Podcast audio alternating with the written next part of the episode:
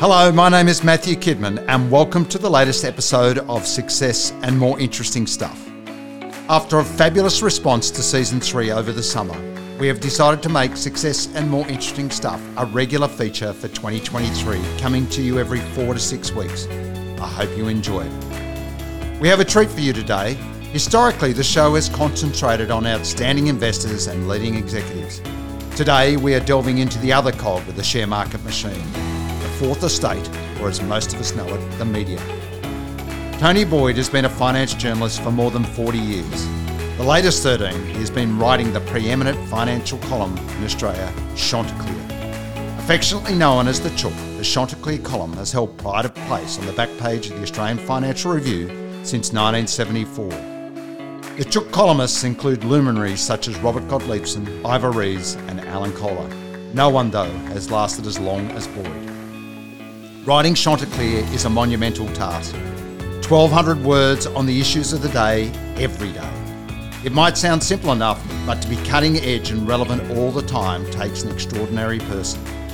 Not only do you need to understand the full spectrum of company issues, but you must talk to the key people involved. Conversations with the top echelon of corporate Australia is only reserved for the respected few. Boyd started out as a copy boy at Rupert Murdoch's News Limited from there, he enjoyed stints in Europe and Japan and edited sections on banking and IT. A short secondment to investor relations saw him return to the Fourth Estate to write Chanticleer in 2010. At the end of March this year, Boyd put down his pen for the last time. Welcome, Tony, and congratulations on your career and cl- claiming the title as the longest serving chook. Thanks, Matt. Yes, it's uh, it's uh, I, am overwhelmed by the amount of tributes I've had in the last uh, little while, but um, yeah, good good to have a break, and, and maybe you might actually see my name come back uh, as a contributor to the Financial Review. I knew you couldn't let it go. What happened on Monday morning? Did you get up, sit down at the uh, computer, tap out 500 words, and, and said, "Well, what am I doing?" After years, 13 years of doing uh, it. Look, I, I, had a very close read of the newspapers and online, and um, yeah, my mind is still working in that uh, way that, that you have to as, as, as Chanticleer, but uh, no, the uh, by eight thirty, I was uh, floating in the Pacific Ocean uh, trying to catch some waves. So it was a nice it was a nice morning. Sounds like you gather yourself pretty quickly. Well, it's interesting that you've lasted that long, not just the thirteen years, but forty odd years, because it's a, it's a pretty brutal cycle. Every day, news every day. You've got to get up. You've got to make the phone calls, um, and as as a as a journalist, most people would think you're quite unpleasant or a churlish type of character that's got to make these horrible calls and ask terrible questions. But I've always thought you're quite a pleasant, nice going person. Do you think that's helped? Yeah, look, I've always uh, uh, picked up the phone when, when people wanted to uh, pitch a story to me, or um, I've tried to be, uh, you know, sort of fair uh, in, in, in my coverage. Uh, sometimes you might say tough, but fair. But um, yeah, look, it's a, a I got a great piece of advice from a, a journalist that uh, a great Australian journalist, Murray Sayle, who said that uh, your best contacts are the ones you can go back to. So uh, it's um, if if you're going to keep burning people, uh, you, your contact book will, will start to get smaller and smaller. Well, there's great judgment in that, isn't there? There's there's a fine line between what people will tell you and what you can write, and to make sure you keep those contacts over time because that's your lifeblood, isn't it? That's right, because the Chanticleer column uh, doesn't tends tends not to quote people. It, it does when you've got a big interview that you think is uh, very significant, but uh, generally day to day, it's uh, expressed as fact, and um, people have to take take you on your word and trust that, that you've you've got the information and uh, that it's true. Well, you don't look tired. 40 years in the job, 13 years with Chanticleer, longest ever, as we said in the intro exhausting? Uh, look, some days it, it, was it was quite demanding, especially when uh, towards the latter part of the afternoon there, you sort of four o'clock, um, and and whatever you had just fell over for some reason, and you have to go and find something. It can be quite uh, quite stressful, and uh, because you have to file by six thirty at night, and um, it's 1250 words, so it's actually okay. it's actually uh, it's, it's you know that that last couple of hundred words can sometimes be quite tough. And and if the story falls over that you've been counting on all day, that's particularly tough. It is, yes. So you've got to have a few uh, ideas in your back pocket and, and people that you can go to uh, who, who might be able to help you, who've, who've usually, they're people who've got an opinion on everything and, and you can usually find a good idea uh, through a quick chat in the afternoon. I won't say any names, but uh, let's go to people. yes, that's right. Oh, very good. Well, you went out with a bit of a bang. You, you, gave the well, what we all trade on, the ASX, the company itself, a bit of a serve. Rightly so, I think. But uh, but writing those hard columns saying there has to be change at the ASX, that's the kind of message you've got to get out there. That doesn't always win your friends.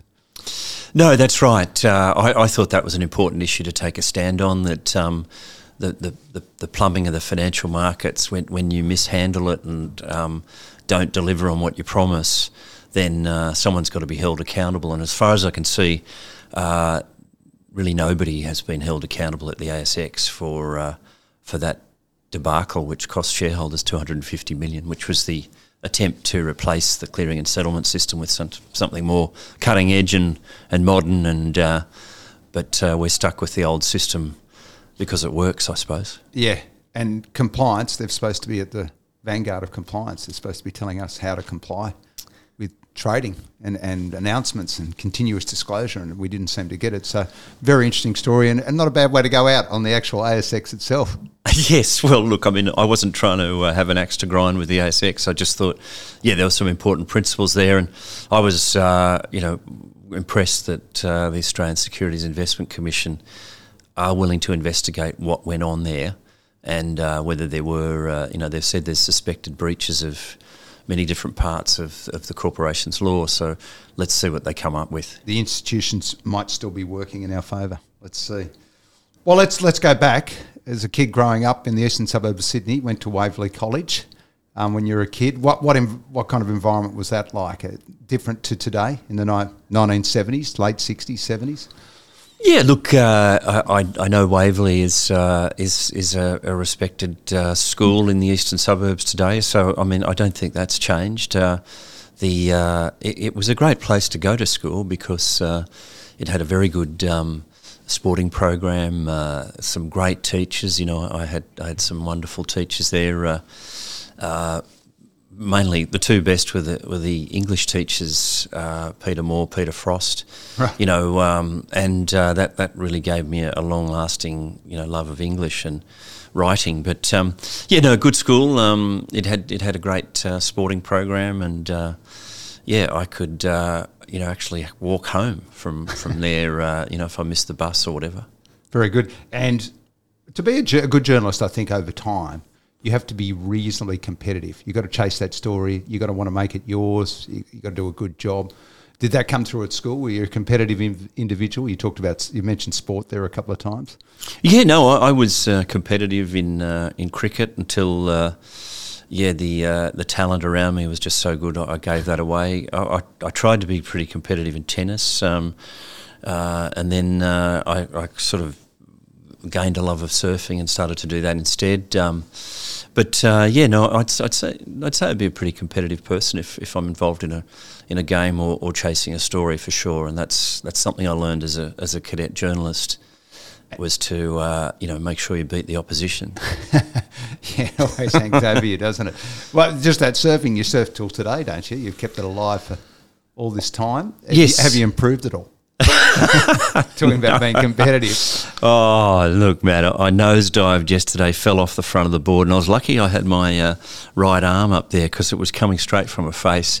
The and, board? Yes, and he just sort of, I've got a bit of a bruise here on my arm now, but uh, it's uh, it's fun, but can, can be dangerous. But uh, I caught uh, a couple of good waves that you know, kept, kept me sort of going all day, actually. It's great fun. Just that adrenaline rush of catching a wave is uh, uh, there's nothing like it. Well, you better be careful in retirement. It's a dangerous world out there. E- easier to sit at your desk in the Fairfax bunker, I would have thought, rather than nearly breaking arms or breaking noses. Um, so that, that was a great environment. You obviously had some good mentors as far as teachers go. Um, got you interested in writing, reading, uh, English in general. Well, but if we take it back to home, I think your dad was a lawyer. Yeah, dad was a solicitor. Yeah, and uh, he um, well, I, he took the opportunity. He had a bit of a spirit of adventure. Decided to go to uh, a, a, town in Western New South Wales, Wellington, to uh, pick up a, a, practice that had gone bust. I think the the resident uh, solicitor had. Uh, um, I think he might have stolen some money from the trust fund. So, uh, dad took over there and uh, lived there for 10 years. So, I, I, sort of was there till I was about age five or six, and then we moved back to Sydney. Very good. And you never thought of following in his footsteps? Uh, no, look, I. Uh, the like d- didn't interest you that much? not really. Well, one of the barriers to uh, that was my uh, low marks uh, in the HSC. I, I, didn't get enough marks to become a lawyer. I had two brothers were lawyers, my sister's a lawyer, uh, but um, I didn't quite make the grade. So, yeah, didn't do that. Oh, we'll give you different options. Exactly. You don't yeah. want to do too well, it narrows your options over time. That's right. I, I, mean, I'll never forget going to the career advisor at Waverley, and he said, uh, "Well, you know, with your skills and talent, uh, you could probably get a scholarship as a teacher."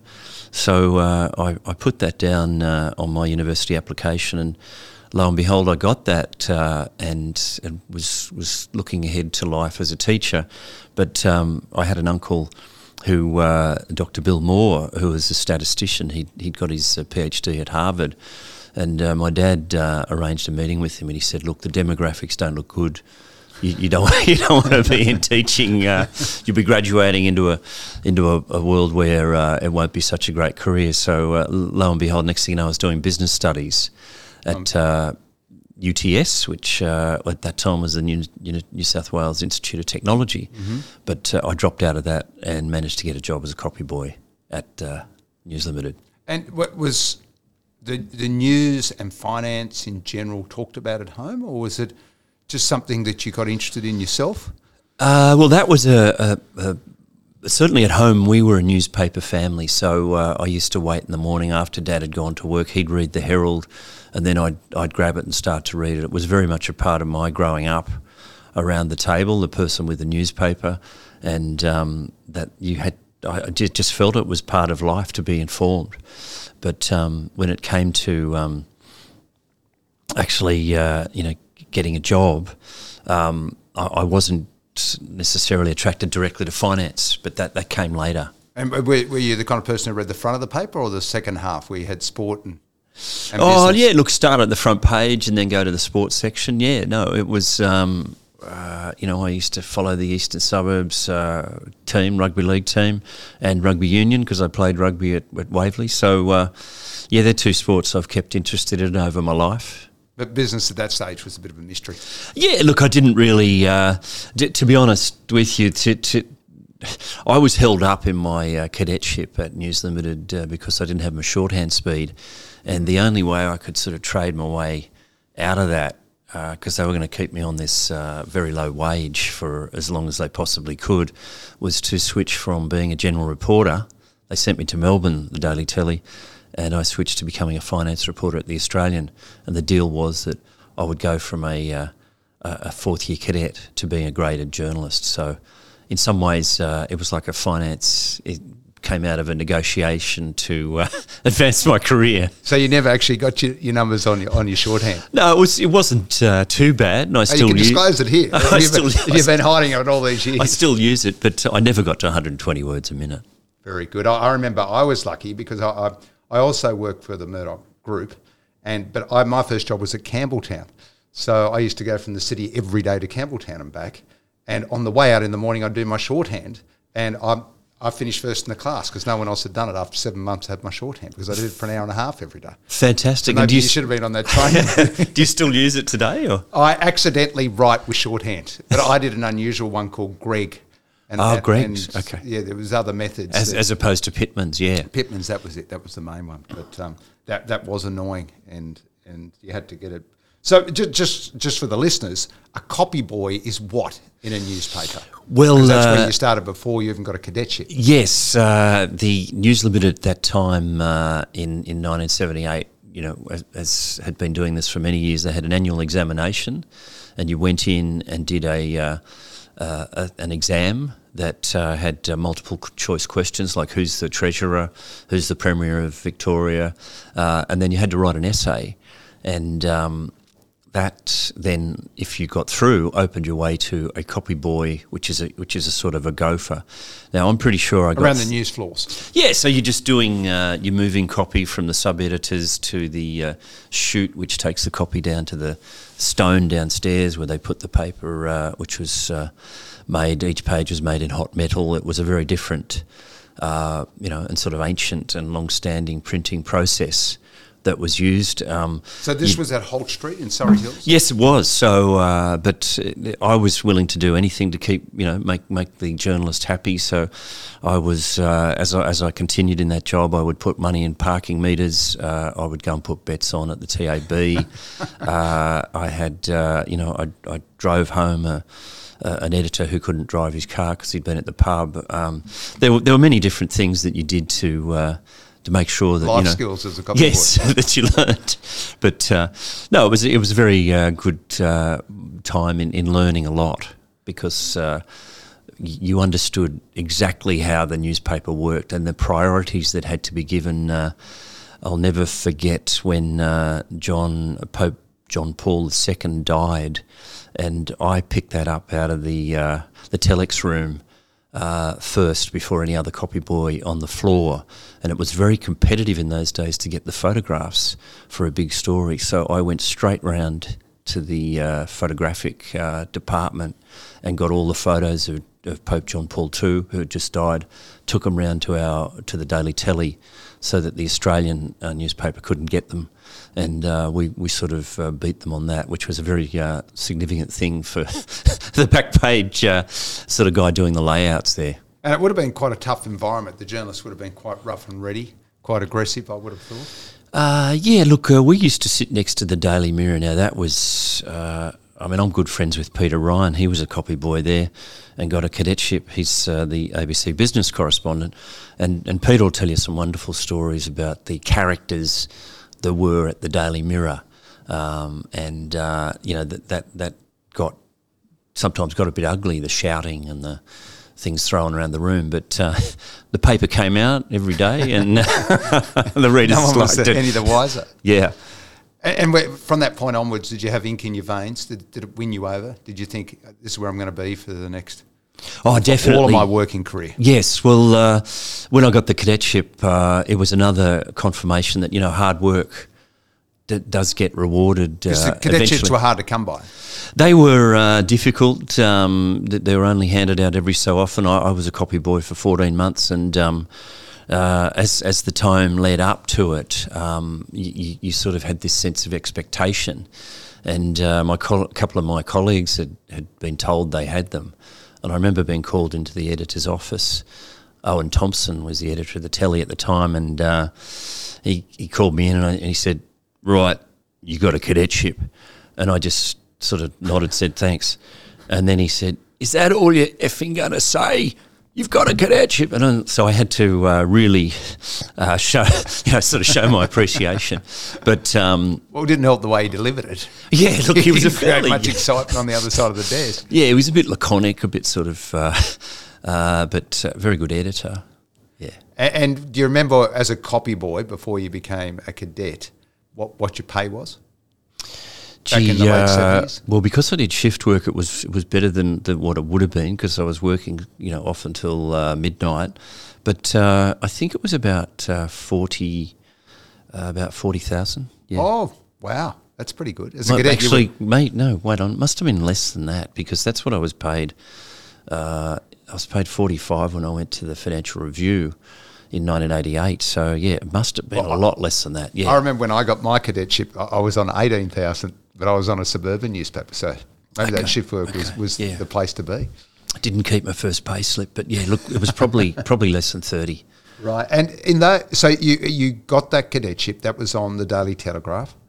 And there, but then you made the move to the Australian and the business section. How did that unfold? Because that, Well, that uh, was your big move into business, I gather. That's right. Well, the telly we had a great training program. I did police rounds. Um, I did every possible court. I did the petty sessions, the uh, federal court of petty sessions. I did the coroner's court. I mean, uh, actually did the federal uh, court commercial list. Um, that was fantastic training. Um, I did uh, feature writing, and then towards the end, I, I, did you know several months on the sub editor's desk, and then they sent me to Melbourne as a Melbourne correspondent. But of course, being the Sydney Daily Telegraph, nobody wanted to know anything about Victoria or Melbourne. I think I got uh, two uh, stories that were of any note, and that was a, a, a strike at Carlton United Breweries, mm-hmm. and the other one was uh, the BLF being uh, uh, convicted or, or, yes of uh, corruption. The, the Which was a big the, story of the day. I yeah, remember. the big Builders Labourers Federation. That was a front page story. Yeah. And um, you wrote that. Yes, I wrote that from Melbourne. But as I said earlier, the um, uh, getting getting off that uh, cadetship onto a graded journalism because the lack of shorthand was a problem, and then lo and behold, they uh, Australian did a massive uh, job cuts. It was a, it was a periodic thing they used to do, and uh, they were looking for some junior reporters in the finance section, and I joined. Oh, very good. And and what did you think of that? Because that wasn't finance or business. My recollection is it wasn't a much sought after job among the general journalists. Uh, no, Canberra it, or politics or it, the it wasn't really. police, but business. No, you're right. It, it, was a it was a lower sort of grade uh, in terms of the, the, the, pantheon of all the jobs you could have in a newspaper. But uh, there were some very good people in that section in Melbourne. Uh, now the editor was Don Kirkwood, who was a very experienced guy and had fantastic knowledge of the resources industry. And the other person there who was writing the markets column was Anton Whitehead. Right. And uh, you may know Anton went yes. on to a, to a very good career in the stockbroking industry. And um, he was he was a master in the way he was breaking stories every day through being on the phone to brokers, and uh, that I, I, learned a lot from just watching him work because he, he I suppose you'd call him the uh, the street talk of today, right? Except he did that every day through writing the equities market column, so uh, good training ground. He he was very similar as a broker, relentless, always on the phone, always looking for the next deal.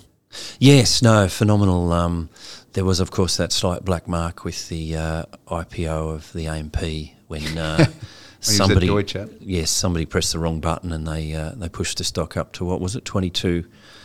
I think it might have briefly been thirty dollars. Yeah, there was there was something happened there, but look, Anton came through that with his reputation. Uh, uh, well, I mean, I don't think everyone blamed him, but, no. but he, he, and he was a he's still a great broker. Yeah, yeah, that's right. And I've, I've dealt with him up until recently. So th- then you were there, you were getting your training ground. Little did we know that if you wanted to be in journalism, maybe business was the place in the 80s, the way it evolved. We had the 87 stock market crash and we had all the entrepreneurs that became household names, probably for the first time in Australian history. The business people were on the front of the paper rather than in their own little section. So it would have been a great time. But I think at the time you um, took a job and went overseas. Yeah, well, um, and was that a good thing given what was happening in Australia? what, what, it was London.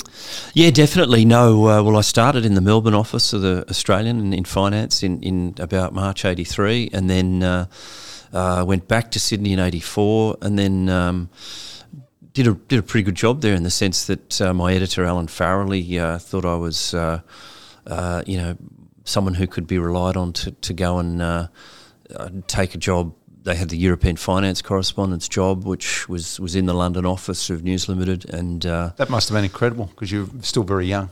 Yeah, 1985, yeah, fantastic to be sent over there, and uh, uh, the uh, you know it's today it's very rare. The um, we we do have foreign correspondence well at Nine Entertainment, um, but there's fewer now than there were before because of the the costs involved and. So they sent me to London, and um, yeah, fantastic time to be there when all the the Buccaneers and uh, uh, sort of entrepreneurs of business who, who all got uh, a bit sort of uh, overtaken by their own leverage.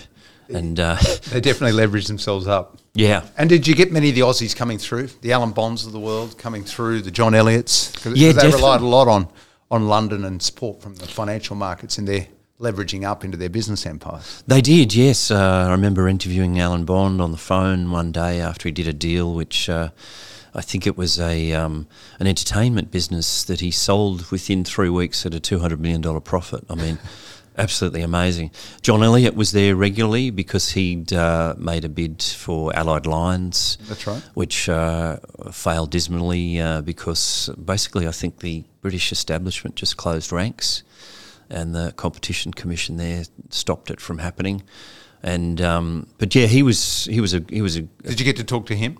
Yeah, quite you a got, lot. You got the Um, pig's ass and all that. We'd, uh, you know, he'd have regular updates with the journalists at uh, the, the British newspapers, and I would turn up to those. And uh, uh, he once gave me a lift in his in his car uh, uh, through the streets of London, just just uh, after one of those functions. But yeah, um, he was uh, yeah really uh, up against it in the UK. But they loved him in the sense that you know he would he would fill the newspapers, the business sections, with his uh, attacks on you know, the uh, sort of sclerotic uh, British business processes and, and, and the way they wanted to protect the status quo.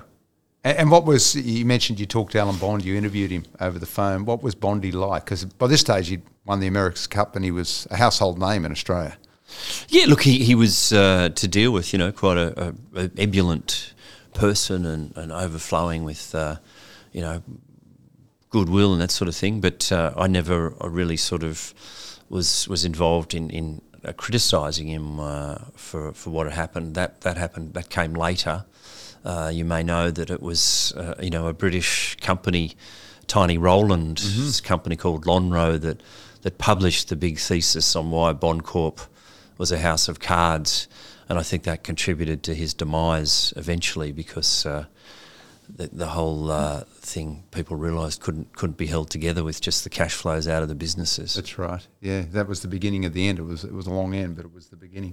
So that was a good time working in a bureau offshore, feeding back information back into Australia. That fair degree of independence. You're kind of working in a small bureau, and Yeah. you have to. You Yeah, have to be was a- on your own skills to cover everything. You are. Um, there's a lot of uh, uh, sort of things you learn from your colleagues over there. Uh, um, I, I- I should, I suppose, say that, that a lot of your sources are coming from the local newspapers, so you have to pick up what they've reported and go and try and talk to the same people and, and get the. Uh, Get the stories from them. Uh, the time zone made it very difficult. Um, the Australian wanted uh, uh, to have a comprehensive coverage of the Saturday newspapers. So every Saturday night, I would go into the office to get the the Sunday Times, the Observer, the Sunday Telegraph, uh, all of the big uh, uh, newspapers that have come out in the UK that are full of uh, fantastic investigative journalism, other, and then try and uh, get get an angle out of that. Now, a lot of it because you're you're stuck at the office in the middle of the night, you're you're actually rewriting, uh, you know, with appropriate acknowledgement, uh, the stories that have been broken by the journalists in in that part of the world. But yeah, the the um, Things have definitely changed. We, we, we get it live to the mix now. exactly, yeah. So, uh, but uh, no, it can it can be hard on your family because my wife Claire was there with me, and you know it was to, to be away at the office a lot. every Saturday night. Not good for your marriage. no, no, but we survived that. Still going. Very good. Very good. And it'd be remiss of me to not ask did you ever meet the Sun King at the time over there, Rupert Murdoch himself? Because he would have been located in London at that stage, I imagine. Yes, no, I never met him. Uh, the uh, bureau chief, Murray Hedgecoe, who was in our office, uh, used to write a letter to him uh, uh, that went. Uh, it was sort of like a, a description of what had happened in the in the in the British sort of economy and newspapers. And, and Murdoch was an avid reader of that. Now, I didn't get to interview Rupert Murdoch till I was working in Japan Right. uh, in 96, 97, 98. And there was a, he came to Japan and there was a very big reception held for him uh, in, in one of those big hotels in Tokyo. And the only way that myself and other journalists were able to meet him was that the Japanese had a tradition that uh, you would go to get the meishi card, which is your business card, and you would you would hand it over, and the person would give you one as well back. So we got in the queue behind all the Japanese businessmen, and of course uh, Rupert Murdoch suddenly had four or five journalists ready to hand over their card to him, and uh, he then agreed to do a, a sort of what you call a doorstop, Right. uh, and. Um, it, it went quite well. He, he, we asked him about politics, and he commented on the Australian political situation, which, in itself was headline news. So, so that was good. It was interesting in the sense that you had Kerry Packer at home, Rupert taking over the world, and Kerry had that rambunctious, aggressive kind of approach to everyone, while Rupert was very softly spoken, kind of a gentle individual, but that didn't show up. Uh, that's my impression. Yes. Didn't show up in the way he did business. It was it was almost the opposite, where he was on the front foot all the time. Well, I have one anecdote about Kerry Packer. When I was working in London, um, I found out he was staying at the Savoy Hotel. I'm not sure what he was in London for, but um, the uh, uh, switchboard at the Savoy put me through, and I, I wasn't quite sure what I was going to sort of ask him about, but I thought I might as well take the opportunity to try and talk to Kerry Packer while he's in London. The switchboard put me through. He answered the phone. I said, uh, uh, "It's Tony Boyd, uh, you know, the Australian newspaper, uh, Mr. Packer. Can I?" Uh, before I could finish, he said, "Well, f off," and uh, hung up. it was, a very short interview, but um, uh, at least he did pick up the phone. Well, the good thing is it stayed with you for a long time, made an impression. Yes. So, so that, that's, so you came back from London, and then during the nineties, you moved over to Fairfax at some stage, or, or was it still at News? And, and you you were a banking editor, you were an IT editor. You got broad range of areas to cover. Yeah, well, I came back from London and the um, I, I discovered my first pay packet. I was getting paid less than when I left. Right. And then I, this is just one of those things, and the editor didn't seem to, uh, uh, you know, didn't think it was an urgent matter to fix this up. So I started to look for another job, and uh, of course, for the first time in my life, I That came. was opportunistic of them to make give you a paid. Well, uh, that that was a privileged job over there in London, and I'd come back and I thought, you know, maybe I was going to do well at News Limited, but um, uh, I don't think they treated me very well. So um, I was hired in my life twice by Alan Kohler. Right. The first time was then in 1988, and he was the editor of the Financial Review. I met him down in a sort of dingy cafe in Central, and uh, we agreed I would come to Central Station. yeah, In Sydney. Central Station, Sydney. So he, we agreed I'd come to the Fin Review. Uh, it wasn't a huge pay rise, but you know, I just wanted to, you know, get onto a, a highly respected newspaper like that. And um, of course, I can tell you later about the second time he hired me. But um, by the time I got there, there'd been all sorts of ructions. Um, Alan was involved in in um, negotiating to try and sell the Financial Review to Robert Holmes à Court, and um, that fell over, and he left the paper. So by the time I got there, the editor was Jerry Noonan, but uh, they still welcomed me with open arms, and my career there started uh, in the company section. Right. As a general business reporter. Yes, that's right. Which and then I just uh, worked my up my way up through there. So that would have been an interesting period because it was when a lot of those entrepreneurs that we were talking about earlier ended up falling over with the recession we had to have, I imagine, and the Australian banks were in a lot of stress. Um, it would have been a different environment in that late 80s into the early 90s. It was, yeah. Um, I mean, one of the staggering things was uh, after the stock market crash of '87, uh, it took a while for the uh, rest of the economy to wake up to what it, to what really this meant, which was a complete change in economic conditions, and the property market sort of held on. Uh, took off for about 12 months. Yes, and it sort of held, and then it then it sort of held on for a while, and people weren't necessarily aware of of what was happening. Uh, and by the time I became the banking editor of the Financial Review in 1992, uh, and of course we would we had uh, just been through a receivership ourselves at Fairfax. John Fairfax and Sons was went under because of excessive leverage brought on by Warwick Fairfax trying to take the company over. Uh, With the help ca- of Laurie Connell. yeah, but we came out of that under the ownership of Conrad Black, um, who later owned uh, the Daily Telegraph and had his own colourful career. But uh, yeah, at, that's uh, when the, the biggest story in Australia was was the collapse of the of the commercial property market and its impact on the banking system. And it was quite devastating. The recession we had to have turned into probably the worst we'd had since Second World War.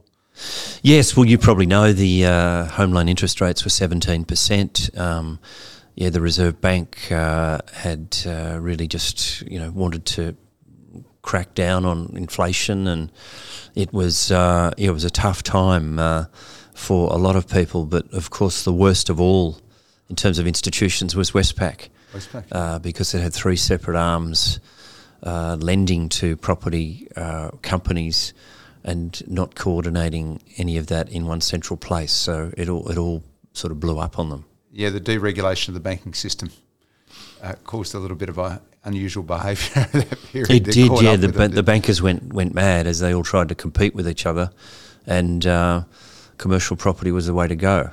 And did with the famous story about Packer raiding the Westpac share register and eventually had needed the big rights issue to survive to recapitalise it. That was an interesting part of the the banking story at the time. Did you, you didn't get a chance to speak to him again when he was when he was very active in that area? No, I didn't talk to him during that period, but it was a, it was a, a certainly a phenomenal period of. Uh, uh, dynamic, fast moving. Uh, he went into a board meeting, blew up, came out, um, basically uh, had a fight with John Uhrig and lost, and then uh, dumped all his stock. And um, many years later, uh, you know, there was a wonderful calculation done by Brian Johnson, still a leading analyst, a banking analyst today, about uh, what would have happened if Packer had held on to those shares.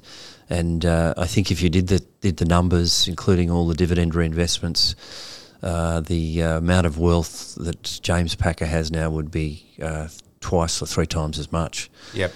just by simply buying that whole bunch of Westpac shares at two dollars right fifty, yeah. and holding on to them. It was a great trade, but it would have been a much better investment. exactly. Yes. Just have to be patient, which wasn't one of Kerry's uh, main main features. I, would I'd love to go through the nineties, but it, we'd be we could talk about it for days. So we better move on a little bit um, and move to when further on after you've done all your journalism, and then briefly you went to to public relations, investor relations. Now, That's what, right. what triggered that, and why would you do it? Um, a change, uh, ability to earn more money. Yeah, well, um, I'd been at the Fin Review uh, for quite a long time. We're getting around now to 2007. Yeah. And um, uh, I had a, a, very good editor, Glenn Burge, uh, and I think you know Glenn. Um, he was my editor. yes, well, Glenn, Glenn had this uh, habit of asking me to do things out of left field. So I came back from Japan. I was a global markets editor, and um, he then suddenly uh, says to me, "How'd you like to be the IT editor?" I knew nothing about uh, you know IT or technology, but I said, "Yeah, okay, I'll do that." And then I went back to being uh, a financial services editor, and then he suddenly came up to me and he said, "How'd you like to be the telco writer? We've got the T three, uh, the Telstra's third big tranche, which I think was about fourteen billion dollar uh, float of shares." I said, "Yeah, I can do that."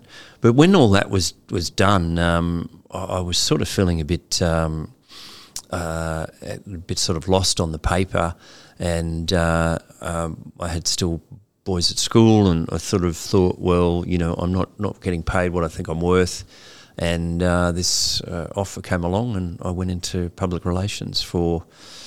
I only stayed there for a year. It, it wasn't my cup of tea. I enjoyed the, the intellectual challenge of that whole um, game, which uh, I mean, I had a very successful uh, sort of client, did an arbitrage uh, sort of attack on a listed investment company in Perth, and and they did very well out of that.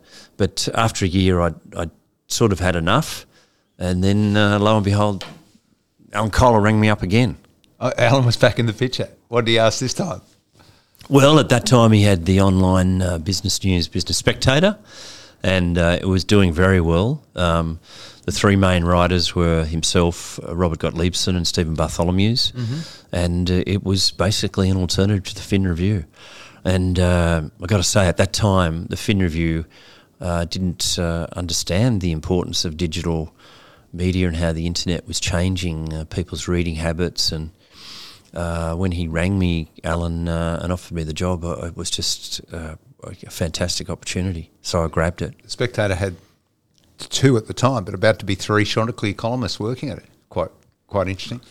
Yeah, no, I mean, uh, wonderful uh, place to. And learn. Stephen had his own column for years as well. He's still in the Herald, Stephen Bartho. Yeah, yeah no, he's he's uh, he's a great journalist.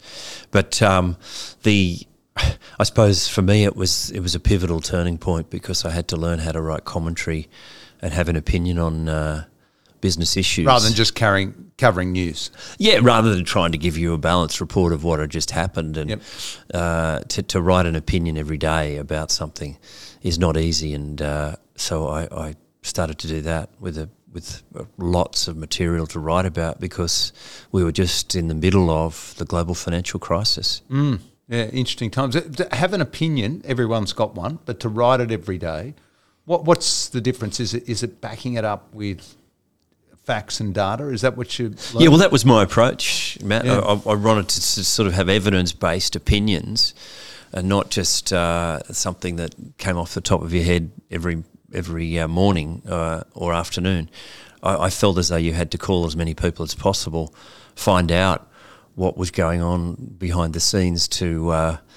Um, you know, form form an opinion. Um, now, it's it's a tricky business when you're talking to different bankers from by, both sides mm. of a mm. deal. For example, um, most of us just got to deal with used car salespeople or car salespeople, but the bankers they're upmarket versions of that.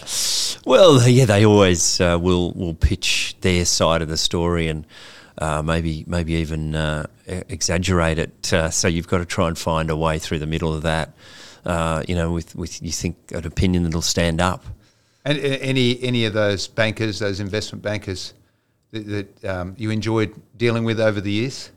Yeah, look, there were some, uh, you know, some some very very good people who were reliable, and uh, uh, I think the main thing is that you, you, you, don't want anyone to lie to you. Um, and everyone does at some stage. Yeah, look, um, sometimes they, they, they sort of uh, stretch the truth. Um, yeah, there's only been a couple of times I've had people like straight out lie to me. Um, one was at Westpac uh, when I had the story about Gail Kelly uh, stepping down in favour of Brian Hartzer, and uh, there was a banker there uh, who uh, who lied straight out. I, I, I, call, I tried to make that extra call, and um, I won't mention his name, but um, it's uh, it's very disappointing when people do that. And that stopped you writing it. It did actually. I'd done all the homework on that one, and uh, I was I was ninety nine point nine percent sure but I'd seen this person crossing the bridge at Pyrmont after lunch. Uh, Rob Whitfield and this person, and Rob had, had been in the running for that job and missed out. And I thought, I'll make one last call to this person he was with. And um, he just straight out lied to me. Called him the next morning and he said, Oh, I, um, uh, you know, will always defend Gail Kelly. Uh, right to the end, and um, it was not in her interests uh, for you to run that story. So that you know, there's there's some weird justifications for for blatant lying, but uh, maybe you didn't sleep the night before. That, that could be the recompense after he told, told you told you a lie. So then, then you were there for a while, and then the next step was to actually go back to Fairfax and Chanticleer. Yeah, that's right. Um, the uh, the business spectator business model was uh, incredibly uh, uh what, what demanding in the sense that there was no advertising, so they had to generate as much traffic as possible. And um, yeah, when they did the numbers, uh, my traffic wasn't sort of stacking up. Right. So uh, I had a had a you know sort of pleasant conversation with with Alan, and, and he was very good. I was able to uh, basically walk out of there with three months' pay, and then start the following Monday. Glenn Burge had me back like a flash. Right. There you go. And he had you doing Chanticleer from that day? Well, no, I was financial services editor for about uh, a year, and right. uh, Alan Jury, uh, who was the Chanticleer at the time, had decided to uh, to leave, and uh, it's almost like a Stephen Bradbury moment. Matt, the, Glenn looks around the office, and uh, I'm the only sort of grey-haired guy with a bit of experience, and I got the job.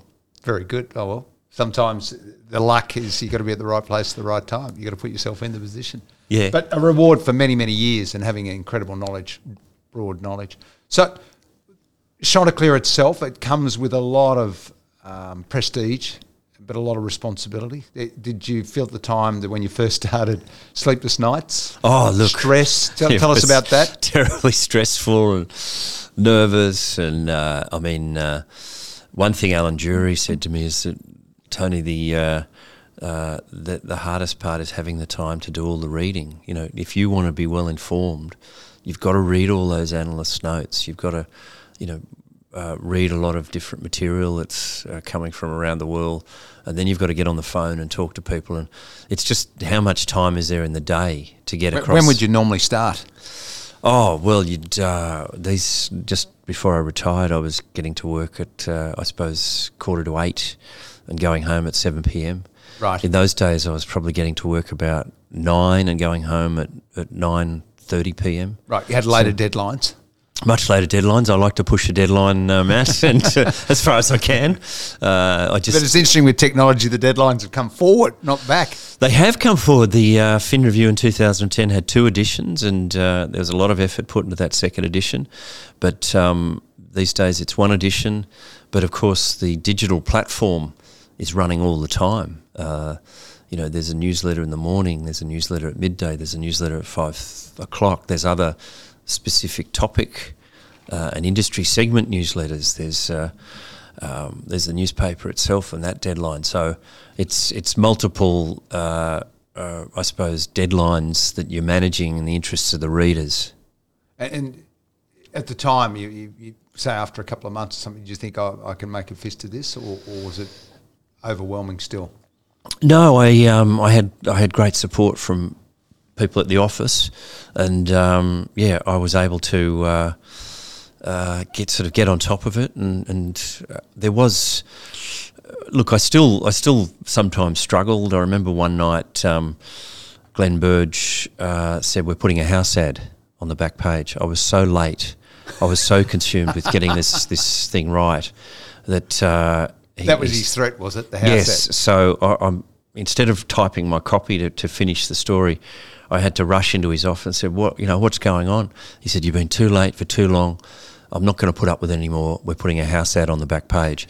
Now this would have been historic. Uh, never before had Chanticleer not. you, did you ask him to produce it? Want to Not appeared. It? Want to So- see it before you do it? Uh, I, I sort of just I thought he was serious, but I just went back to my desk and finished finished the column, filed it, and uh, uh, there it was in the paper in the morning. So it uh, it was one of those sort of precarious moments. I thought I've I've really overdone it now, and, and it's all going to end. This will be the end of my career.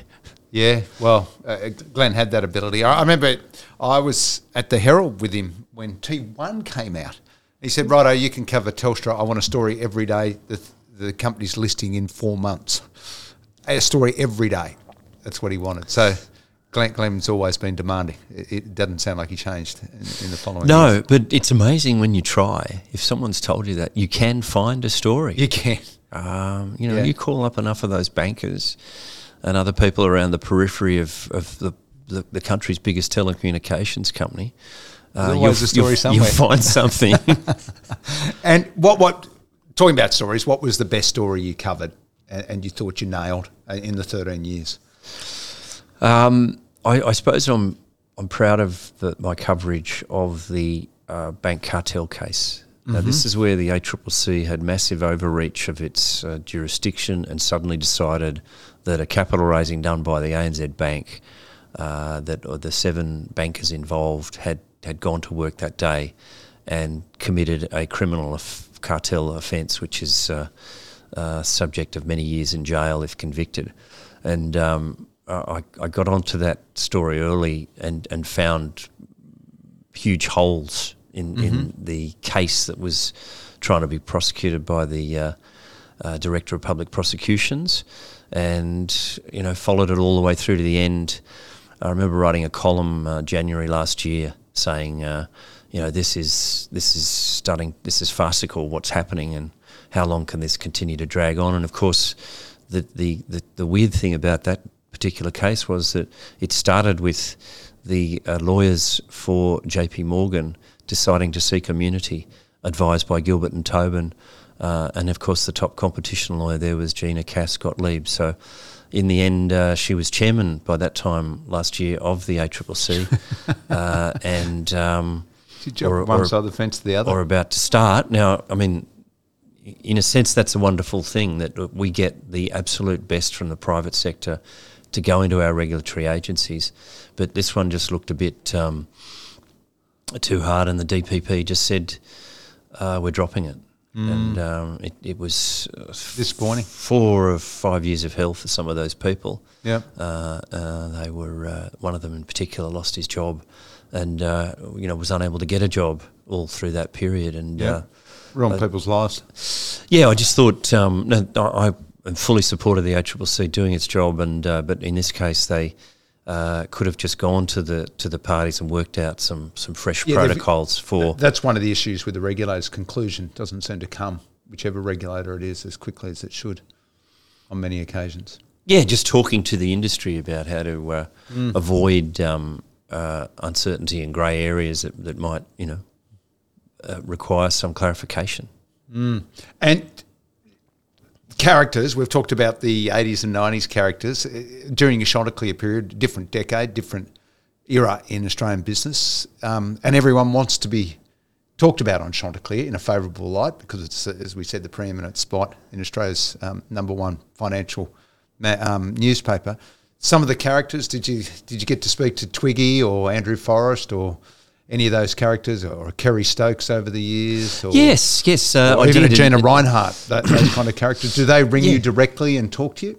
No, uh, it's funny. Um, I had an interesting experience with Kerry Stokes uh, when he bought the uh, West Australian newspapers, and I went to the press conference for that one. And uh, to be honest, I gave him a, a sort of a Dorothy Dixer. I said, uh, you know, because Seven Group was doing quite well. I said, you know, is this a is there is this a this deal as a vindication of your own uh, strategy that you've pursued? And uh, because I worked for uh, uh, Fairfax, uh, which is now part of Nine, I, I think he took it in a bad way because he'd, he'd been criticised by the Herald, and he just went for me. And it Right. was uh, it In was, the public was- forum. yeah, it's incredible. I sort of uh, he just sort of really cut me to shreds there in front of the whole uh, press conference. But it was funny. Um, about uh, I don't know half an hour or so after I got back to the office, I get this call. Oh, Mr. Boyd, um, I, I have Mr. Mr. Stokes would like to talk to you. Um, uh, are you free at all? And I, I said, yes, I'm free. So uh, he put him through, and uh, oh, it's Kerry Stokes here. Uh, I I believe I was uh, I was a bit uh, over the top earlier today. Uh, you know, I hope you accept my apologies. Uh, and um, I said, yeah, sure. You know, um, But in- sometimes a fight can make a relationship.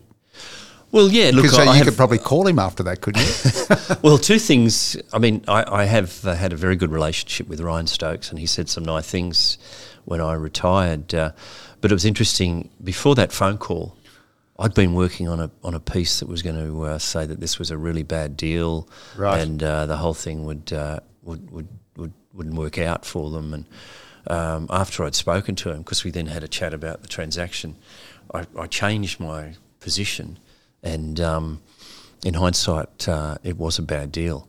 But uh, anyway, um, that was that was interesting. I've had a number of conversations with with Andrew Forrest. Uh, always, uh, you know, there, there's always something there that, that's going to make you think harder about where's the world going, where's Australia going to be in 2030. I think that's great to have people who are forcing the country and, and journalists and, and everyone to, to, to think what's happening as this energy transition goes on, as you know, climate change continues to have devastating impacts around the world.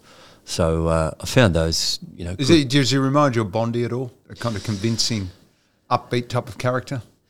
Uh, I think I think he's got more credibility than Bondi. Oh, um, definitely. yeah, I'm but not- not um, saying that, but just yeah, no, no. There's there's there's an enthusiasm and a, and a sort of, uh, uh, I, I suppose, um, always uh, looking for the for the next big um, deal. I suppose that that that's the impression that you get that he that he is roaming the world um, and and never at rest and and constantly uh, trying to trying to go on to the next Yeah. big thing. Yeah, the entrepreneurs, if they're successful, they're restless, aren't they? They Just don't Yeah. seem to ever be satisfied with what they've just achieved, or it seems that way anyway. But, But, incre- um, incredible to be able to talk to them. Yeah, I mean, uh, you mentioned Gina Rinehart. Soon after I became Chanticleer, I tried to uh, establish some sort of relationship uh, with with Hancock Prospecting and maybe even get an interview with her, but uh, that that was just impossible. Uh, uh, I, I made a, maybe I made the mistake of trying to go through the switchboard, but uh, I was uh, that was one of the rudest sort of responses I've ever had to a request. Uh, and nothing ever happened after that. Never had any responses to emails or requests for interviews. Um, the other Well- one um, was uh, Lachlan Murdoch. I had a long-standing um, uh, request for an interview with him, uh, which uh, never, you know, I'd remind his uh, public relations person in Australia uh, each year, and he'd, he'd say, "I'm working on it." You know, but nothing ever happened. Nothing but but I do have to thank Lachlan Murdoch because it was my coverage of uh, of his strategic blunders at um, Ten Network that were able to uh, win me the Citigroup or Citibank uh, Journalism Excellence Award, and um, I got ten days at Columbia University uh, with with a whole bunch of journalists from around the world, and, and that was a real privilege. Well, that's nice, and it's you always need people to provide good material for a good story. exactly. so Lachlan was doing his part there. yes. What I'd like to finish up on uh, is just the Chanticleer column. Talk about it a little bit, and what what do you see it as its place in, in Australian business reporting and the overall share market a- and the role there, and maybe to fill it out, how you saw your role, what you brought to the column, because as we said, we had Gottliebsen started off in, in Melbourne in the seventies. And Kohler and Ivor Ries and and uh, John Jury and Alan Jury and all, all these great names. Um, I know you got it to. You were part of the move to Sydney because originally it was yes, Melbourne it was based. always it was based in Melbourne. Actually, that's right. Until uh, Alan Jury took over uh, from John Jury, but um, But the column itself, what role does it play, and, and how important is it? Yeah, look, I think it's incredibly important um, to the public debate. But in, in terms of um, the financial uh, markets uh, and and corporate Australia, it's it's trying to uh, keep a, a sharp eye on uh, the governance of companies. And, and whenever those uh, when, whenever those company directors are, are failing in their duties, you've got to you've got to try and remind them. Um, of course, uh, Rear Window under Joe Aston is, is doing that as well. Uh, he's also on the back page with Myriam Robin, um, and they do that well. But um, yeah, the, the Chanticleer column has a very important role in uh, holding corporate Australia to account. Uh, watching what uh, chief executives and their management teams are doing, um, keeping uh, the, the, the directors who are responsible for corporate governance uh, to uh, standards that you know uh, I think most investors would would agree are, are the are the minimum for uh, the proper functioning of capital markets. So um, yeah, I um, you know I'm, I've I've tried to uh, and I think I've successfully prosecuted the case for more women to be in management teams and on boards. And uh, it was nice when I was at the chief executive women that Sam Mostyn, former president there, you know, thanked me for, for what I'd done on that front. And I think that's that's a very important role that Chanticleer can play in, um, uh, you know, putting forward the, the issues that are going to make a business a better place for everyone to work in.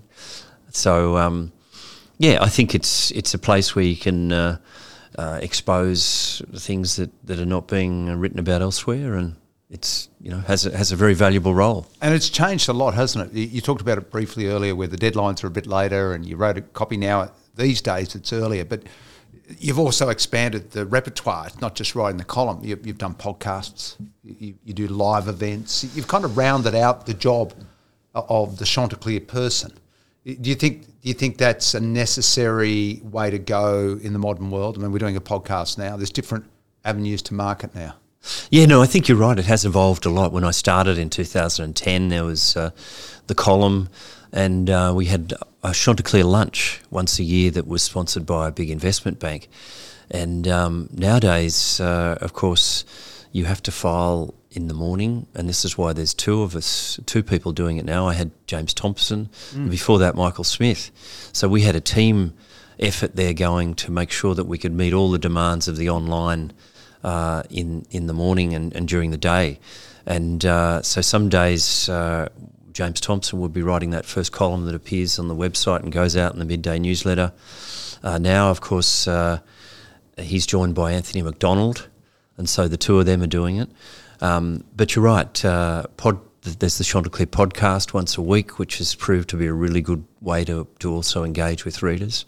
And then there's those conferences. Um, it's uh, it's it's pretty demanding. You've got to do your research when before you get up on stage with someone, and um, there's now But you're the moderator in. yeah, when you're a moderator or interviewer, uh, you know, there's a say, moderator of a panel of three or four people. Uh, there's, there's, there can be several hours' work in preparation for that. I mean, this year the Financial Review AFR Live will have uh, 18 different uh, summits and conferences. Uh, that's that's a pretty uh, pretty full dance card if you're involved in, in all of those. Uh, I wasn't involved in every conference and summit last year, but um, they're really important for generating news and being, mm. you know, at the centre of a lot of very important political and business debates. So they, they serve a very powerful uh, yeah they generate uh, sort of role in, their, in, their, in, themselves. So you must have uh, coming home late at night. I, always remember the few years I was a journalist. You'd come home and you were a buzz, and it'd take you hours to come down, and you couldn't get to sleep till late was it always like that, or, or did you get into a, it was, a groove and you could sleep well? no, you're right, Matt. It was always like that. You just very hard to relax, and uh, you know, my, my, wife Claire would would have you know held off having dinner till uh, you know seven thirty, quarter to eight. Or I mean, it was obviously it got better as the deadlines moved forward. Um, but uh, yes, you can you can be coming home full of all this uh, intense concentration on a particular topic and, and, and not be able to focus on just your family, which. Uh, well, you must have done a pretty good job there because you've had at least one of your kids, Tim, worked as a journalist. Yes, he worked on Street Talk and then yeah. uh, left there and went to Department of Prime Minister and Cabinet. So he's he's doing well there. Uh, my other son, Edward, uh, he was he was a, a, sort of a copy boy, editorial assistant at the Fin Review for a few years, but now he's uh, a Sky Business reporter with yeah. Ross Greenwood on his program. Yeah. So uh, he's doing pretty well there. So yeah, look, I think the um, if you grow up in a journalist family where um, dad's not listening to you because he's reading the paper, you you are sort of uh, inculcated into this uh, ink in your veins type uh, um, life, and and uh, you know I'm I'm happy that they uh, have chosen their oh, own way good. because because it's a tough profession, and um, it's interesting that they've obviously you've you've taken good things home with you rather than the frustration of the day, which which which can be quite difficult. There might there might be occasions where journalists' kids decide I'm never doing that. no, well, I have one other son, David, who's a uh, aeronautical engineer and, and, working in a in a startup. So, uh, yeah, the uh, uh, you know, there's there's a bit of diversity there in, in career choices, and I fully support that in any family. Well, they sound like they're all off to a flyer, so that's that's terrific. And you've got um, well, it'll be interesting to see what you do do. You've you've enjoyed the first week off with a bit of surfing, even though you nearly had an accident. but I, I remember when I switched jobs as a journalist to a fund manager, it took me about a year and a half to realise that I didn't need to do something every day. I didn't need to file copy every day. So it'll be interesting to see how you go in the next little while, the next six months, to see if you can come off that that high, that buzz, that adrenaline that every day you did something, you produced something, which a lot of people say they can't do in a job, but in, in journalism, you've got to do it. Yes, no. Well, look, I'm looking forward to this break, Matt, and uh, I'm backing you, by the way. I'm sure you very good. No, I've been amazed at the number of uh, sort of offers that have come my way to do other interesting things, and but. Uh, at this stage, uh, it's probably going to be a good long break, and then uh, maybe, uh, and i will probably come back as a contributor to the Financial Review. Um, for 2024 is going to be a huge year for Chanticleer. It'll be the 50th anniversary 50th, um, yeah. since uh, Gottliebsen wrote that first column, I think, in July 1974. Um, that's I reckon that's worth celebrating. Oh, definitely, and, and Gotti still going. He is, yes, at the Australian every day, uh, up at four thirty or five o'clock, and filing, uh, filing quickly, and got a tremendously loyal audience. I, I, saw that at Business Spectator. His his columns would go up, and uh, uh the traffic would just soar as as people uh, saw another another piece from Gotti. Well, we'll look forward to some of the photos with, with all the old columnists next year when it turns fifty. I just want to say congratulations on a great career. Well done on being the longest serving chook and we didn't even get to why we called it Chanticleer. But anyway, if people can make up their own minds, it's it's been a great discussion and well done. And, and thanks for your contribution to the Australian financial community.